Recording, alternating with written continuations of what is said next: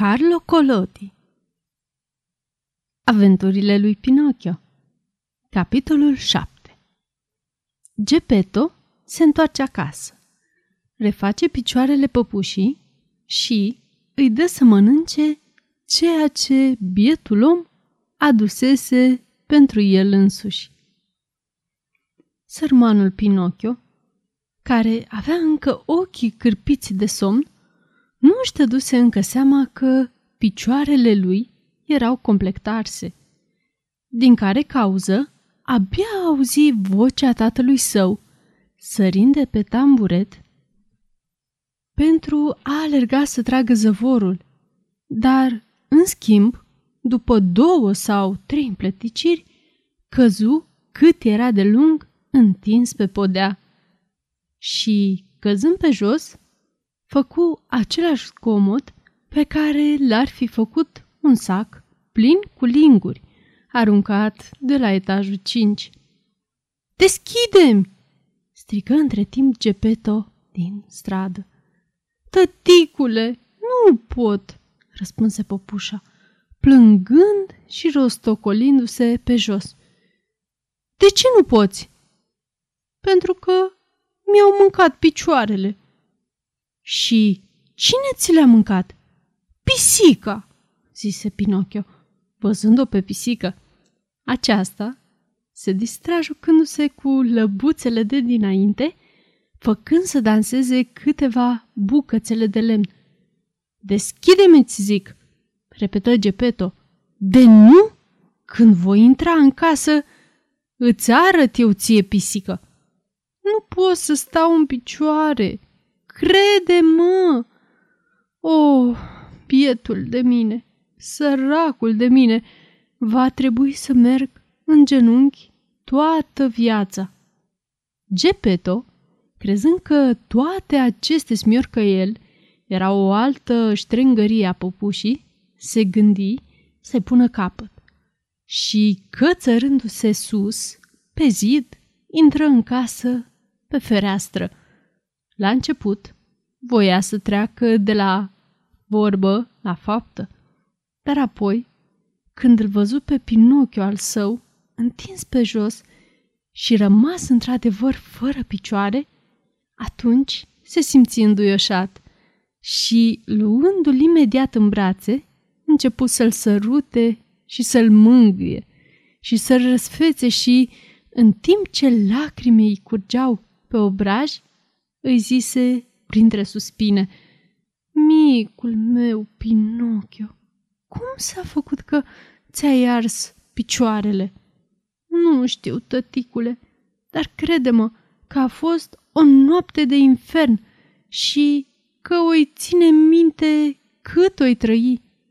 Tuna, fulgera și mie mi-era grozav de foame și atunci greierul vorbitor mi-a spus, așa trebuie, ai fost rău și o meriți. Iar eu i-am spus, ascultă greiere. Iar el mi-a spus, tu ești o popușă și ai capul de lemn. Și eu i-am tras cu coada ciocanului și el a murit. Dar vina a fost a lui pentru că eu nu voiam să-l omor ca dovadă că am pus o tigăiță pe jraticul aprins în căldare, dar puișorul a fugit afară zicând La revedere și multe salutări acasă și foamea creștea mereu, motiv pentru care acel bătrânel cu scufia de noapte, apărând la fereastră, mi-a spus Vină de desubt și pregătește pălăria. Iar eu, cu ligheanul de apă turnat în cap, pentru că nu e o rușine să ceri un pic de pâine, nu-i așa?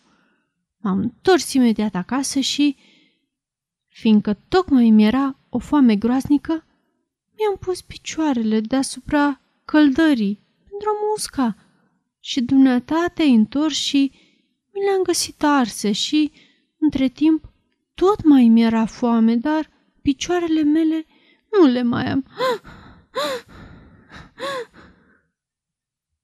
Și sărmanul Pinocchio a început să plângă și să urle atât de tare încât se auzea de la 5 kilometri departare. Gepeto, care din acel discurs încălcit înțelesese un singur lucru, anume că popușa se simțea murind de o foame grozavă, scoase din buzunar trei pere și, oferindu-i-le, zise Aceste trei pere erau pentru micul meu dejun, dar eu ți le dau bucuros. Mănâncă-le și să-ți fie de bine. Dacă vrei să le mănânc, fă plăcerea să le curăț de coajă. Să le curăț de coajă? Răspunse Gepeto uimit. N-aș fi crezut niciodată, băiatul meu, ca tu să fii așa de mofturos și așa de năzuros la gusturi. Rău! În lumea aceasta, încă din copilărie, trebuie să te obișnuiești să bagi în gură și să mănânci de toate, deoarece nu se știe niciodată ceea ce se poate întâmpla. Sunt tot felul de întâmplări. Dumneata le spui bine, adăugă Pinocchio, dar eu n-am să mănânc niciodată un fruct care să nu fie cojit. Nu pot să sufăr cojile.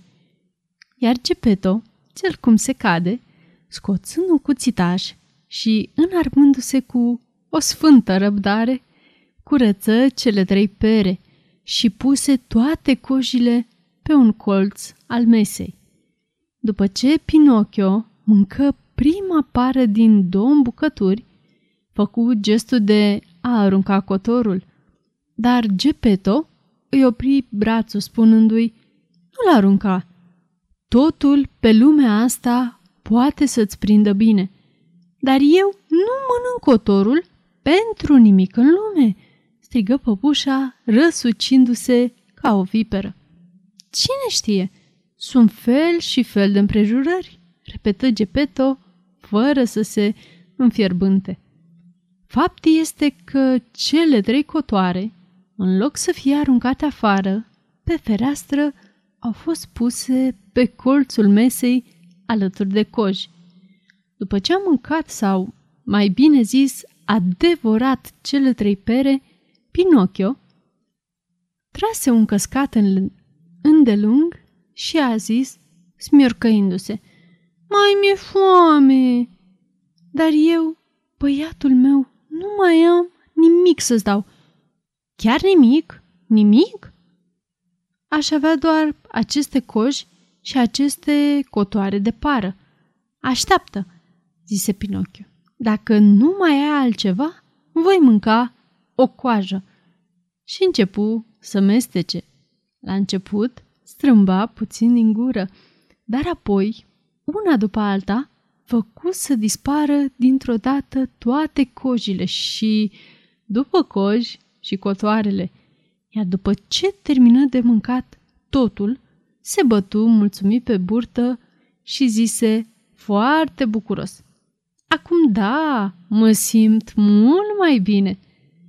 Vezi așadar, remarcă Gepeto, că aveam dreptate când îți spuneam că nu trebuie să te obișnuiești să nu fii nici prea complicat, nici prea delicat în privița gustului.